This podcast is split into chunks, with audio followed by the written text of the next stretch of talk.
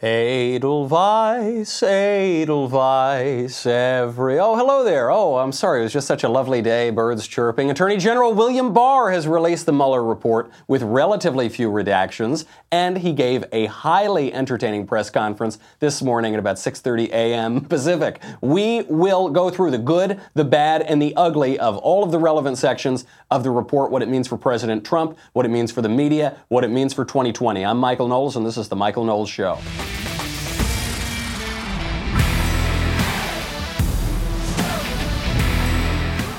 I had Edelweiss in my head because apparently that's what was being played at the White House this morning. Just a beautiful sunshine day because obviously the White House is presenting this report as fully exonerating President Trump and totally condemning the media and the Democrats who have been pushing this story for 2 years.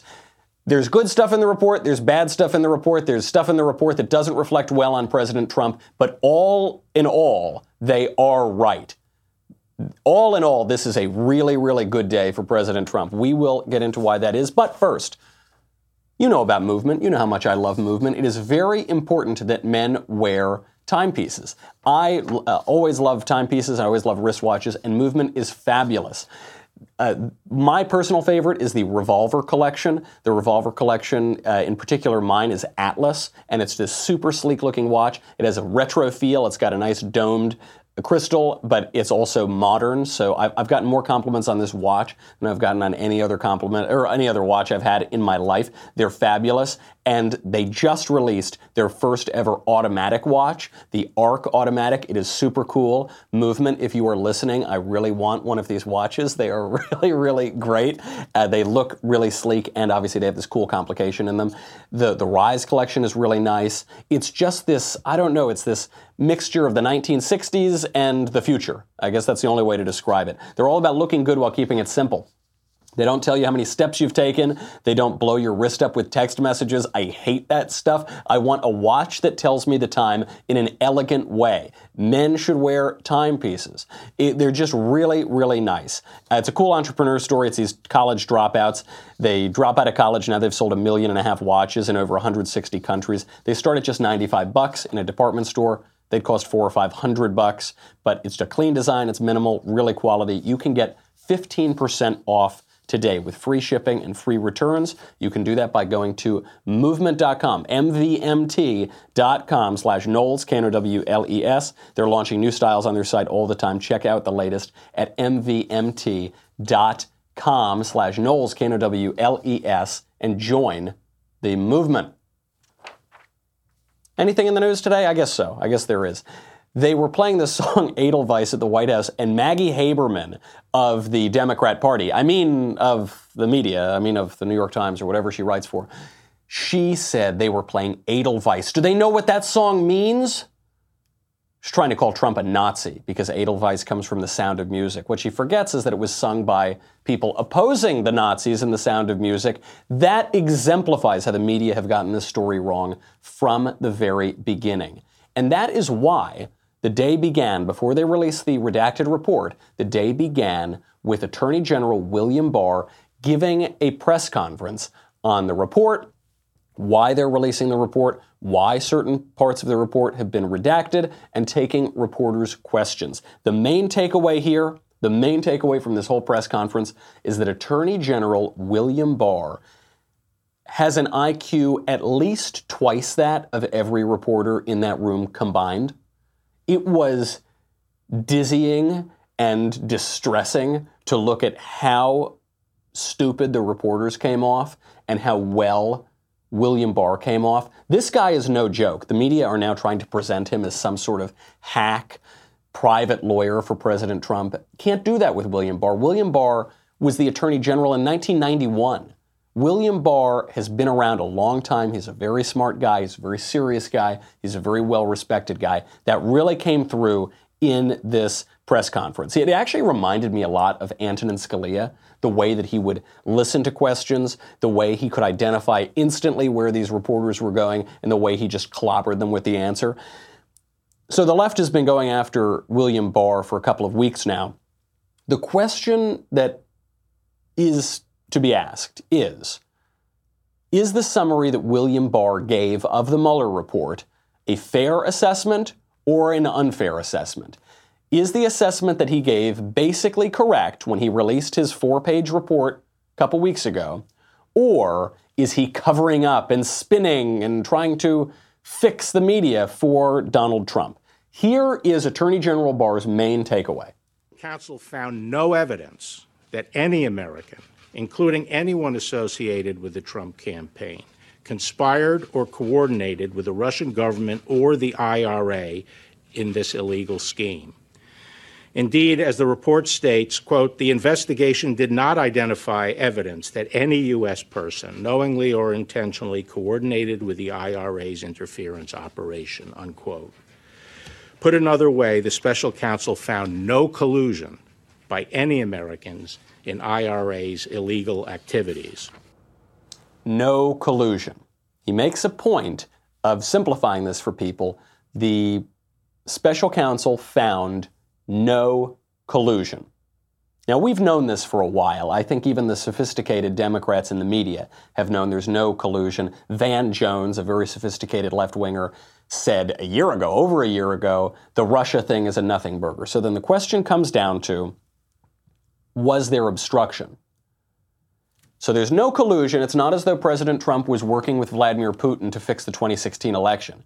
But even though there was no collusion, was there obstruction? So once the Mueller investigation began, did President Trump try to obstruct the investigation? Now, it's a perfectly legitimate question to ask, how can you obstruct an investigation when there's no underlying crime? If I haven't committed a crime, how can I be said to try to obstruct an investigation into a crime that never happened? That's a fair question. Arguments on both sides, which we'll get to in a second here. But did President Trump behave in some crooked way to fix this investigation, to fix the conclusions here, to work with Barr, to work with Mueller, to work with any of these things? Did he obstruct justice? Now, the mainstream media are furious today, and Democrats are furious because William Barr and the DOJ briefed the White House on the report. So this is now their big takeaway, and they're saying this is the evidence of some corruption here in the Trump administration and the DOJ, because the Attorney General briefed the president's team before releasing it to Congress and before giving this press conference and before releasing it to the press. William Barr clears up this question, which all of the news media have been going on and prattling on about for hours. Chuck Todd said it was evidence that Trump colluded with the Attorney General. William Barr gives the very simple explanation of why the White House was briefed on this report. Following my March 29th letter, the Office of the White House Counsel requested the opportunity to review the redacted version of the report in order to advise the president on the potential invocation of privilege, which is consistent with longstanding practice. Following that review, the president confirmed that in the interest of transparency and full disclosure to the American people, he would not assert privilege over the special counsel's report. Accordingly, the public report I am releasing today contains redactions only for the 4 categories that I previously outlined, and no material has been redacted based on executive privilege. Very important that he makes this point, because they say, well, you briefed the White House. They're going to cook this up. They're going to interfere with its release. No, he says, the president is fully within his rights to exercise executive privilege and determine what goes out, what doesn't go out. He's fully within his rights to do that. And therefore, he has to see, or I suppose his team has to see the redacted version of the report before it goes out. So just definitionally, he's got to see it. William Barr sends it over to them, and they do not make any additional redactions. So the White House has not interfered in this report. The White House being briefed on this did not result in any additional redactions, any changes to the report whatsoever. Now, the thing to remember here, the thing you've got to always keep in mind, is that the mainstream media are not that intelligent. I don't even mean this just to beat up on the media, but they're just not that intelligent. The reason you sometimes think they're very intelligent is because they wear suits and they have nice ties and they speak really seriously into a camera. They're not. They're not really that smart. And you see this in the exchanges that the reporters are having with William Barr. So this one reporter goes on for probably a whole minute trying to basically make the case that Barr has acted improperly and that this is a crooked press conference, and she's trying to go after him. Obviously, she can't stand President Trump. And just look at how swiftly William Barr takes her down. Listen to this. And here you have remarks that are quite generous to the president, including acknowledging his feelings and his emotions. So what do you say to people on both sides of the aisle who are concerned that you are trying to protect the president? Well, actually, the statements about his sincere beliefs are recognized in the report that there was substantial evidence for that. So I'm not sure what your basis is for saying that I'm being generous to the president. You face an unprecedented situation. It just seems like there's a lot of effort to say, to go out of your way to acknowledge how this. Well, is there another precedent for it? No, but it's unusual. Okay, so unprecedented is an accurate description, isn't it? Yes. But okay. What do you say to people who are concerned that you were trying to protect the president? Eric. Just absolutely devastating. Well, you're being really, really generous to the president. How am I doing that? Okay, well, you're saying this is unprecedented. Is it precedented? No. Then I guess it's unprecedented, isn't it? Yeah, but I don't like you. Really, there are a lot of exchanges that go on in this press conference just like that. It basically sums up the forces of reality, the people who are analyzing this document, and the media who have cooked up a narrative for 2 years. You are watching that narrative collapse in real time. It is extraordinarily enjoyable. And we haven't even gotten to the report yet.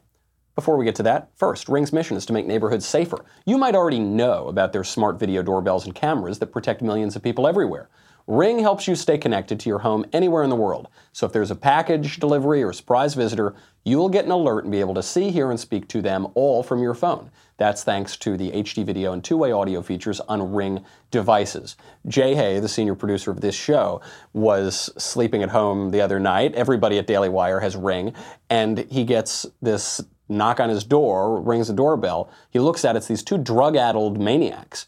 They're like 3 a.m. You say, hey, can we come in and use your phone? He says, no, I don't think so.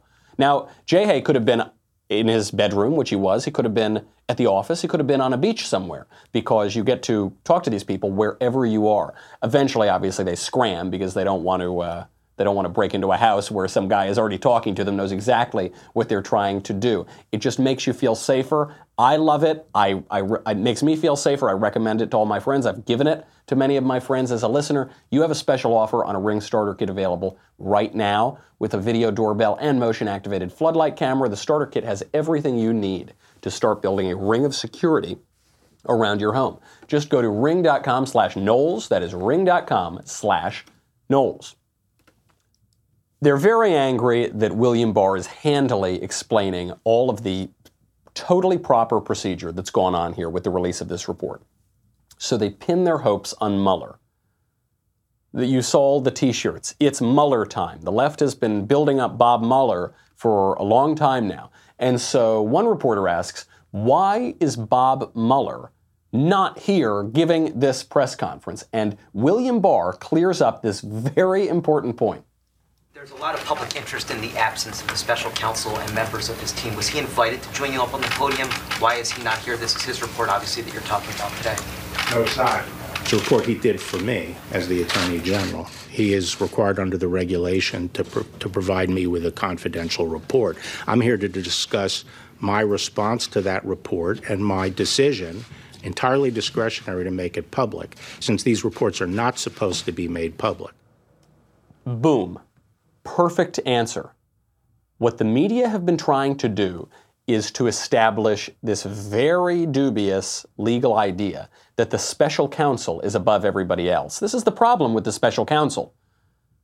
Why on earth is some random lawyer who gets picked suddenly the most powerful person on the face of the earth, more powerful than the President of the United States?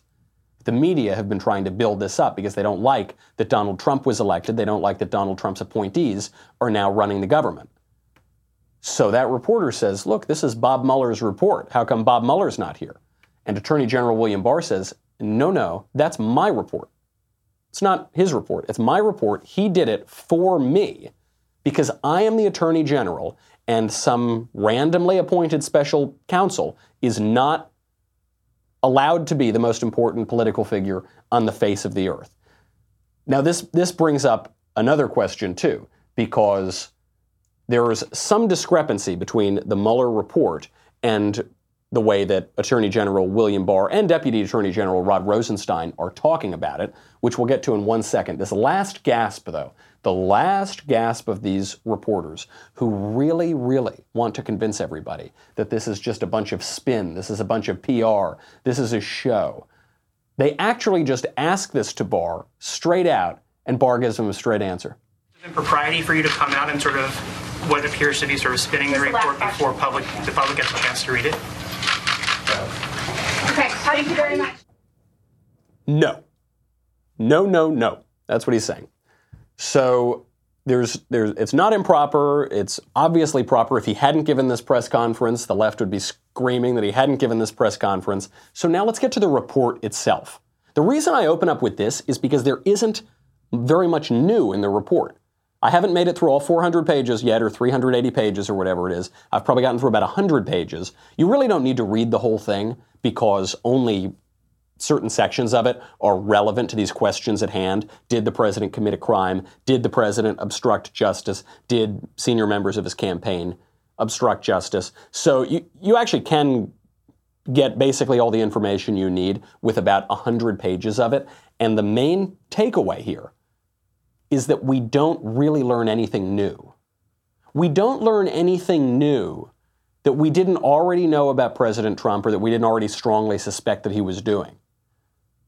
We knew that President Trump didn't like the special counsel. We knew that President Trump wanted to shut down the special counsel. We knew that President Trump wasn't as familiar as lifelong politicians with the way that government works. We know that he behaved like a real estate developer in New York rather than as a lifelong politician. We knew all of these things.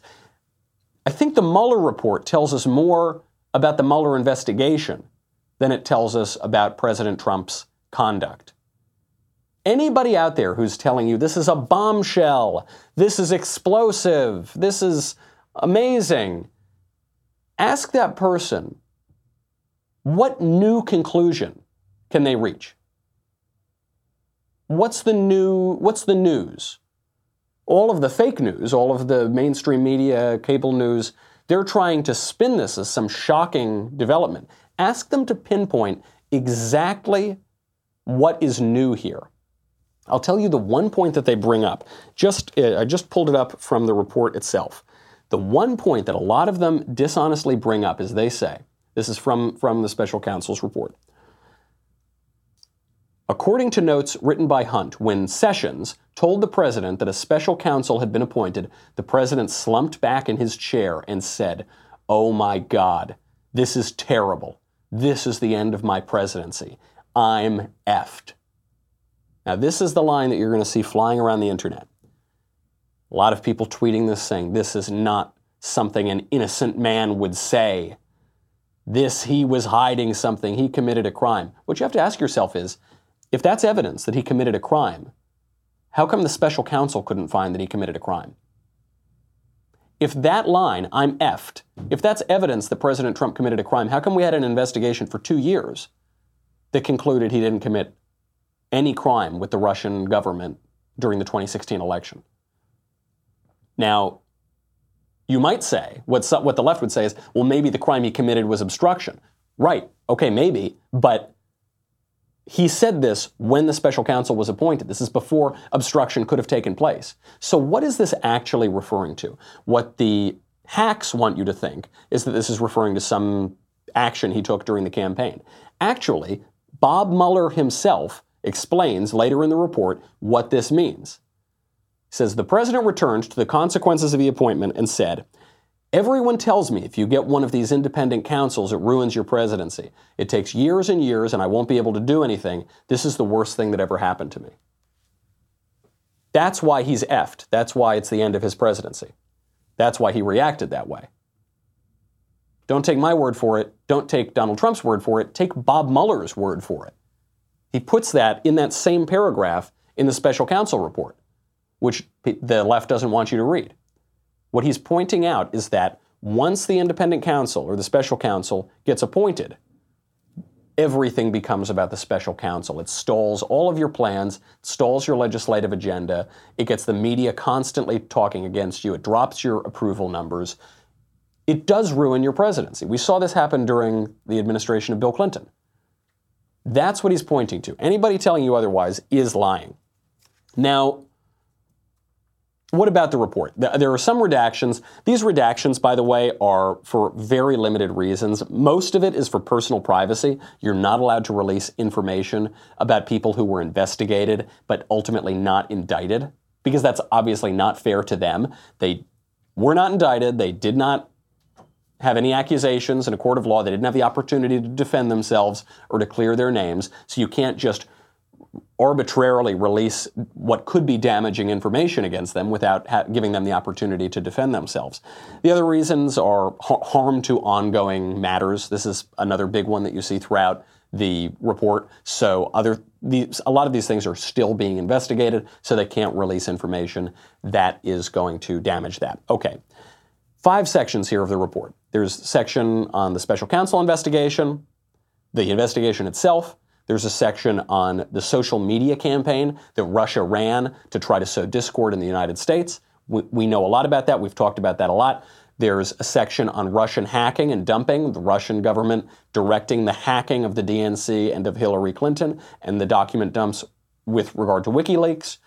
Then the 4th section, which is on the Russian government contact with the Trump campaign, and finally on prosecution and declination decisions. Only 3 of those sections matter to what we're talking about today. We don't care really about what the Russians did themselves. What we care about is the investigation, we care about any relations that the Trump campaign had with Russia, and we care about who got prosecuted and who the special counsel declined to prosecute. And we're never going to agree on anything. We're never going to agree on every single thing, but there is something I think we can all agree on, that we could all use more sleep.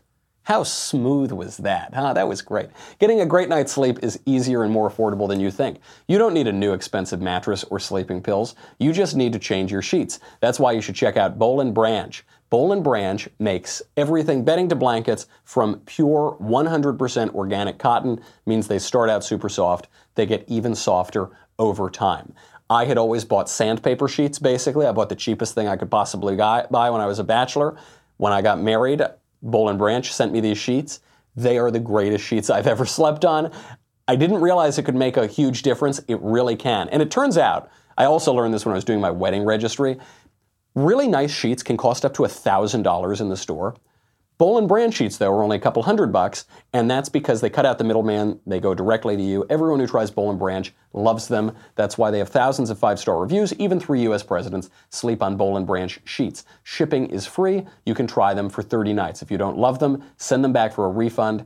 I don't think you're going to want to send them back. There's no risk, no reason to not give them a try. To get started right now, my listeners, get $50 off your first set of sheets at bollandbranch.com, promo code Michael. M-I-C-H-A-E-L. Go to bollandbranch.com today, $50 off your first set of sheets, B-O-L-L, and branch.com, promo code Michael, M-I-C-H-A-E-L, bollandbranch.com, promo code Michael.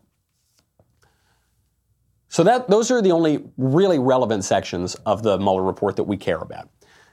So we know the investigation at this point. We've talked about the investigation itself ad nauseum. Section 4, Russian government contact with the Trump campaign. The office identified multiple contacts, links, in the words of the appointment office, between Trump campaign officials and individuals with ties to the Russian government. Blah, blah, blah, blah, blah, blah, blah. Based on the available information, the investigation did not establish coordination between Russia and the Trump campaign. In other words, no collusion. Section 5, this gets to specifically obstruction here. The office determined that certain individuals associated with the campaign lied to investigators about campaign contacts with Russia and have taken other actions to interfere with the investigation. So, we're now talking about obstruction of justice. The takeaway here is that people in politics behaved like people in politics. Don't let anybody tell you that everyone behaved beautifully here, nobody did anything wrong, everyone did totally the upright moral thing. That's not what happened. These campaign guys behaved like campaign guys in some cases. These guys lied in some cases. In some cases, the charges were totally overblown. However, that's not really the point.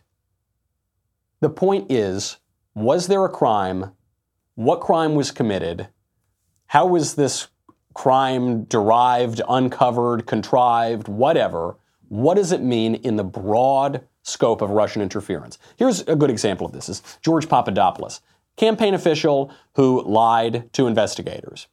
He spoke to an intelligence asset. He said he met the intelligence asset because the guy said that he had dirt on Hillary Clinton, and George Papadopoulos said that he met with him before he started working for the Trump campaign.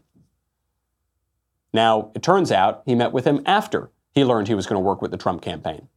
Investigators asked him about this. He asked him, why would somebody approach you with dirt on Hillary Clinton if you weren't working for the Trump campaign? And George Papadopoulos said it was a very strange coincidence. So this is not good lying. This is pretty bad lying. It's pretty obvious lying. This raises other questions. Why did that asset, Joseph Mifsud, approach George Papadopoulos when he was already working for the Trump campaign? Why did that happen? Was there maybe something going on behind the scenes that we don't know about with the intelligence agencies and the Obama administration? I don't know. There are going to have to be other investigations to figure that out. But it is the case. Guys like George Papadopoulos did lie to investigators. That's in there. Now, how about Michael Flynn? Michael Flynn made two false statements. He told investigators that he did not ask the Russian ambassador Sergei Kislyak to refrain from escalating tensions in response to the U.S. imposition of sanctions on Russia. But he did ask Kislyak to do that. Who cares? Who cares? He then, apparently, the other false statement he made was he asked the Russian ambassador to vote against a resolution submitted by Egypt to condemn Israel. And he said he didn't ask him to do that, and he did.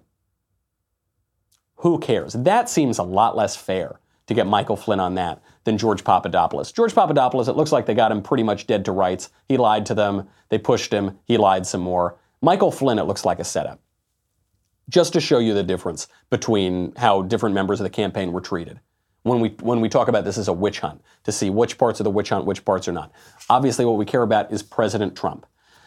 So why didn't they go after President Trump? One, Bob Mueller says there are lots of problems with prosecuting a sitting president. And he says specifically, if we had confidence after a thorough investigation of the facts that the president clearly did not commit obstruction of justice, we would so state. Based on the facts and the applicable legal standards, however, we are unable to reach that judgment. So in other words, if they could totally exonerate the president of obstruction of justice, they would have. They couldn't totally exonerate him. Okay? That's in there.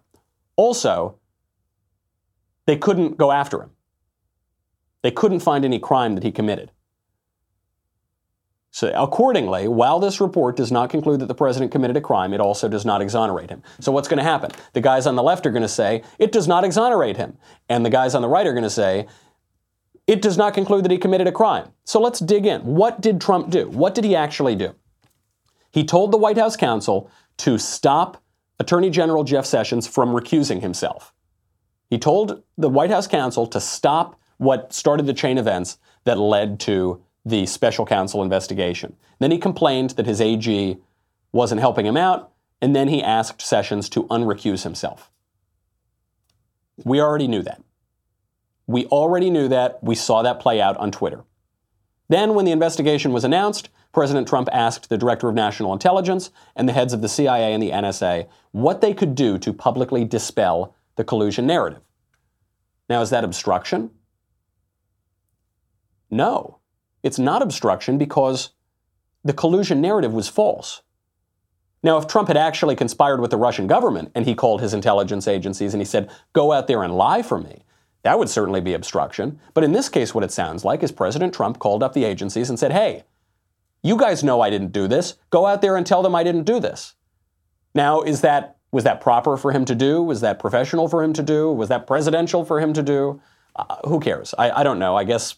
maybe it is, maybe it isn't. Maybe he wasn't as well practiced as lifelong politicians. But that's not obstruction. He also asked James Comey to lift the cloud of the Russia investigation after James Comey said the FBI was not investigating him personally. So, same thing. Add the FBI to the CIA, the NSA, and the DNI. He just asked James Comey, then head of the FBI, hey, James Comey, you know that I didn't collude with the Russians. Can't you tell people that? You're going to take out a sitting president for that? He then referred to the appointment of the special counsel as the end of his presidency, but then Bob Mueller explains why he did that. Did that because special counsels in general disturb presidencies. Then he asked Sessions to resign. Sessions submitted a letter of resignation. He did not accept it at first. Then he did. Again, we saw that play out on Twitter.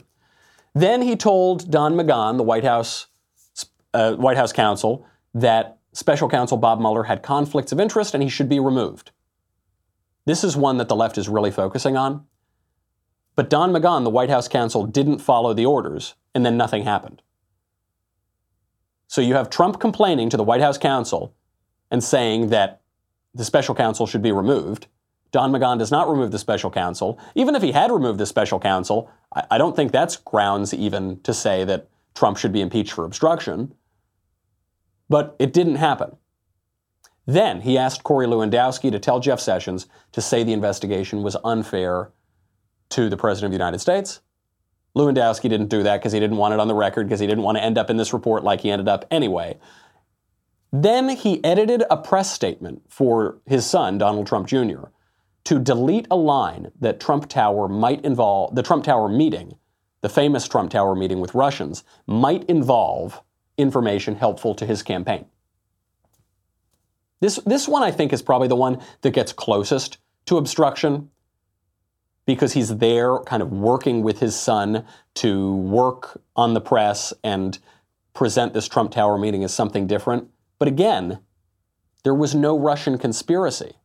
So regardless of the Trump Tower meeting, regardless of the emails, regardless of the press statement, it amounts to nothing.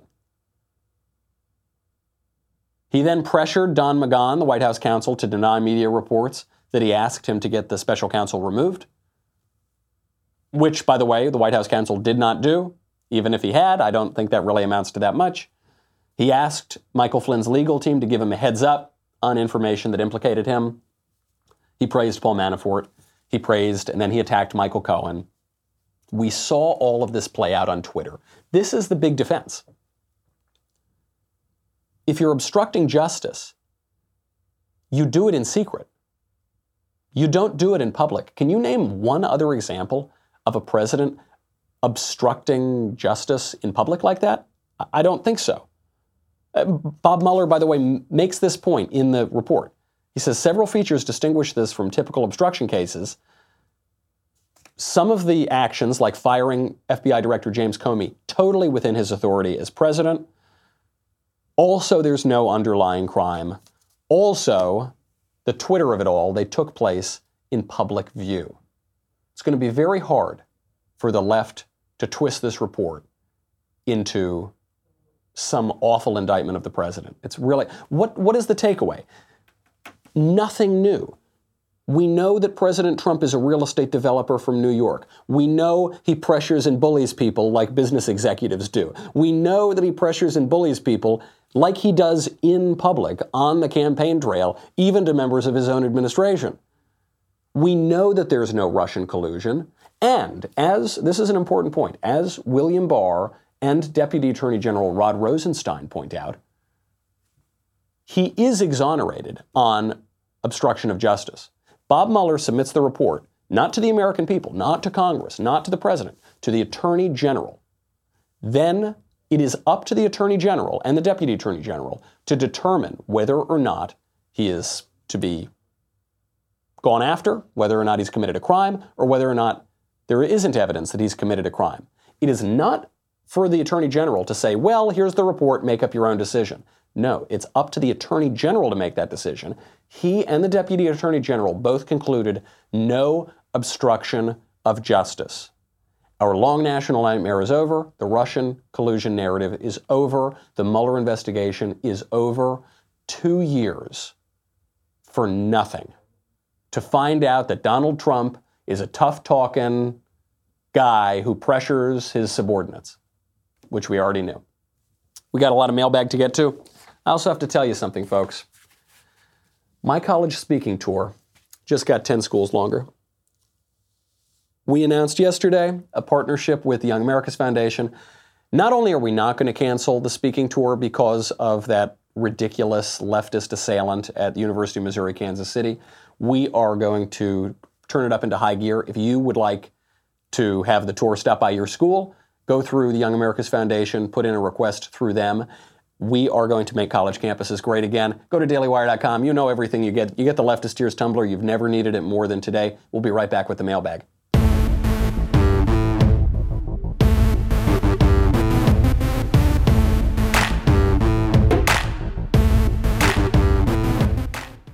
Ran a little late, but one of the bigger news days of the year, so we got to get through all of that Mueller report, especially as we lap up those leftist tears. Just as good as I remember them. First question from Mary. Hey, Michael, would you talk about your stance on body positivity movement? The body positivity movement we see in the media and the culture? Yes. I saw this the other night. There was a student at one of the schools I spoke at who wore a shirt that said fat.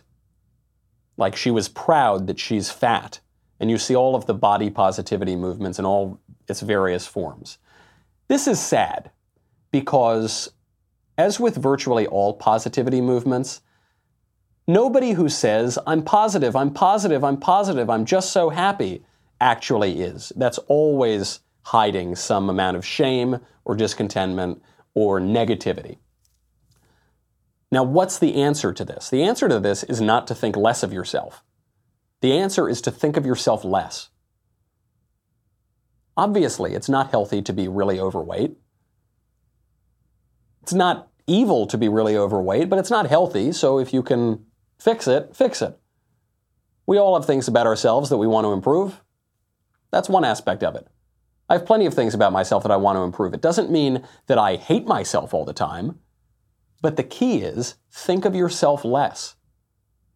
It's not all about you. You don't have to be proud of everything. Pride goeth before destruction and a haughty spirit before a fall. Only the left could turn the queen of all sins into the greatest possible virtue, pride.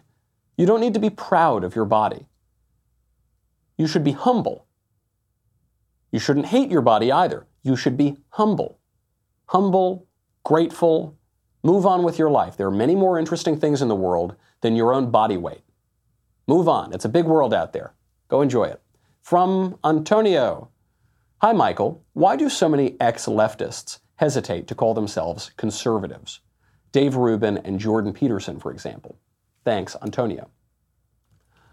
Because they're not conservatives. That's actually the reason. What we're seeing now is not just a binary between leftists and conservatives. We're seeing another category, which is liberals. So I happen to know Jordan and Dave, and I don't think they're conservatives.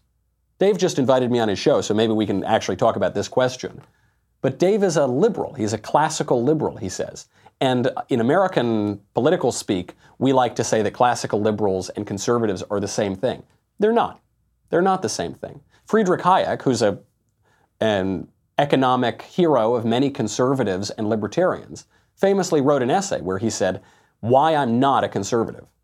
Because he's not. He's something a little different. Liberals and conservatives are different. What happens in this particular moment, however, is that the far left is pushing things that both liberals and conservatives disagree with. The far left has turned strongly against freedom, strongly against liberty. So classical liberals like Dave Rubin, who says, I believe in free speech, I believe in the exchange of ideas. They partner up with conservatives like me, who I don't exalt freedom, liberty, some abstract right to that as though it's the be-all and end-all of society, as though it's the very end of politics. I like tradition, I like veneration, I like virtue, I like the good, I like prescription, I like all of those things that probably Dave is a little more skeptical of. But the classical liberals and the conservatives now are teaming up because we've got this urgent, totalitarian enemy that is trying to shut down all discourse in the United States, which is the left. So I think it's actually very honest of them not to call themselves conservatives, and I'm glad that we can have allies in this battle against censorship and against relativism and against all of those pernicious ideologies, those destructive ideologies that are coming from the left and are going after liberals and conservatives alike. From Anonymous. Hi, Michael. I'm in a really big dilemma with my future mother-in-law. I've been with my wonderful fiancé for almost 4 years. Ever since I met him, his mother has had an issue with me. She makes offhand comments like, he won't love anyone like his mother. We are not hosting a wedding reception because we're paying for everything. When we told her, she flipped out. She said many horrific things to me that I would never say to anyone. She called me the B word, ding-dong, ding-dong, etc. She even mentioned my family in a nasty way. My fiancé went upstairs and started to cry. Out of respect for him, I kept my mouth shut and took it. What should I do? Should I just forget it? Thank you. No, your fiancé should grow a pair. Pardon my graphic language. Are you kidding me? His mother speaks to you like that, gets nasty about your family, and he goes upstairs and cries? What's the matter with him? Clearly there's some weird mommy issue going on here. He'll never love a woman like he loves his mother or whatever. I mean, that's sick. That is really weird. I've seen these kinds of relationships sometimes, and they're really sick. Doesn't mean you have to cut off contact altogether, but you need to make clear, you're the wife. You're the most important woman in his world. It's not even close. It's not even like a close second. You need to make that clear, and he needs to man up and accept that and put his foot down. To abandon your fiancé there while your mother is yelling profanities and insulting her family? Give me a break. Not only does the mother-in-law need to apologize, I don't know that she will, probably sounds like she won't. Your fiancé needs to apologize. And then he needs to man up, and those problems are gonna be a lot easier to deal with if it's clear who's the man, who's in charge, and who the most important woman in his life is. From Michael. Michael, you recently spoke mockingly and derisively of the value of celebration of life ceremonies, but what about the wishes of the deceased and those who expressly say that they want a celebratory event as opposed to a much more somber church service? Do their wishes count for nothing? Why do you believe the wishes of the event organizers should hold primacy over those of the deceased? Thank you, Michael. First of all, the wishes of the deceased don't really count for anything because they're dead. But neither really do the wishes of the event organizers, as you call them. What you're really referring to are the loved ones and the family of the deceased. Because we're not just talking about preferences.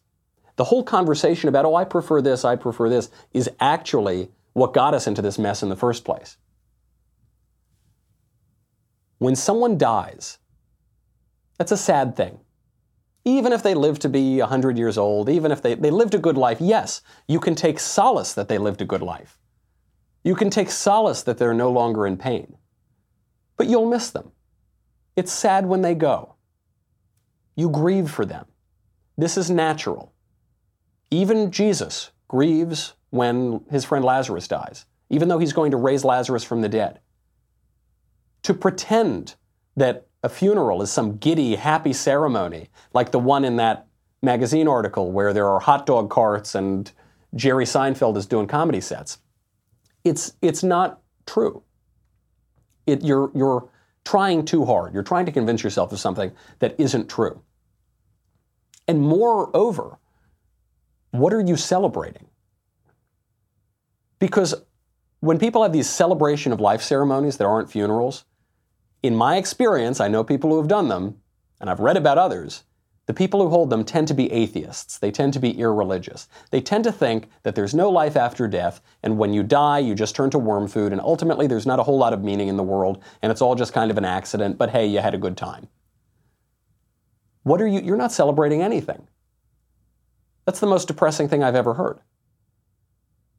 And a funeral, which you call somber, is not a depressing event. It's actually encouraging. It's inspiring because we're sad that we're losing our loved one. But when you have a funeral and you believe in the resurrection, you know that they are in a better place. You know that they are seeing their maker face to face. You have hope that they're living an everlasting life. That's hope. That's a celebration. But you're not going to be able to reach that joy if you just pretend that everything is happy, happy, and death isn't death. and that you're going to celebrate something that ultimately you don't believe has any hope. Dante, when he writes the Divine Comedy, in order to get up to heaven, in order to see the love that moves the sun and the other stars, he has to go down through hell. And he has to come out the other side, and then ascend up through purgatory and up to paradise. In our culture, we want everything to be really nice all the time. We don't have to want to deal with any of the inconvenient, tragic facts of life. But mortality is a tragic fact. It's not happy, happy, joy, joy. It's a tragic fact, and there happens to be a happy ending. It happens to actually turn out to be a comedy, but it's a comedy. It has a happy ending because of this true hope that lives within us. And that's the hope that you're going to see in a church, looking at your maker face to face, not eating hot dogs and watching a comedian do a set at some frivolous celebration of life. From Tom, what is the best way for a beta male to become an alpha male, especially in terms of relationships? First step, stop using those terms. Those terms are so stupid. It's just this issue of, if you're just talking about manliness and alpha male and masculinity all the time, probably you don't exhibit a whole lot of it. If you got to talk about it, if you got to say it, probably you don't exhibit a whole lot of it. How to be a man? I don't know. You could go, I mean, in the land of the blind, the one-eyed man is king, I guess, but how to be a man, you, first of all, should be a gentleman. If you're asking specifically with regards to relationships and women, alpha male type wannabe idiots do this all the time. They try to be really boastful and they peacock and they try to be big jerks. That's not how to be a man. First, try to be a gentleman. A gentleman puts people at ease. That's all a gentleman does. So when you're on a date, ask questions. And don't just ask questions, be interested in what she's saying. Like women. Love women. That's the first step. Then be confident. Then don't feel that you have to prove yourself. Don't try to work out all these little tricks. Don't try to scheme. Don't try to get one over. That's very unmanly stuff. There's a good book on this called Manliness by Harvey Mansfield. It's worth reading. And whenever you hear people going on to you about alpha and beta, and just ignore what they have to say. That's going to be probably the most helpful advice on your journey to become a man. Good luck, son. Godspeed. All right, that's our show. So much more to get to, but what can you do? You got to read a 400-page report first thing in the morning. Go over to dailywire.com. We have got some more stuff coming up today, but in the meantime, have a good weekend, and I will see you on Monday. I'm Michael Knowles. This is The Michael Knowles Show.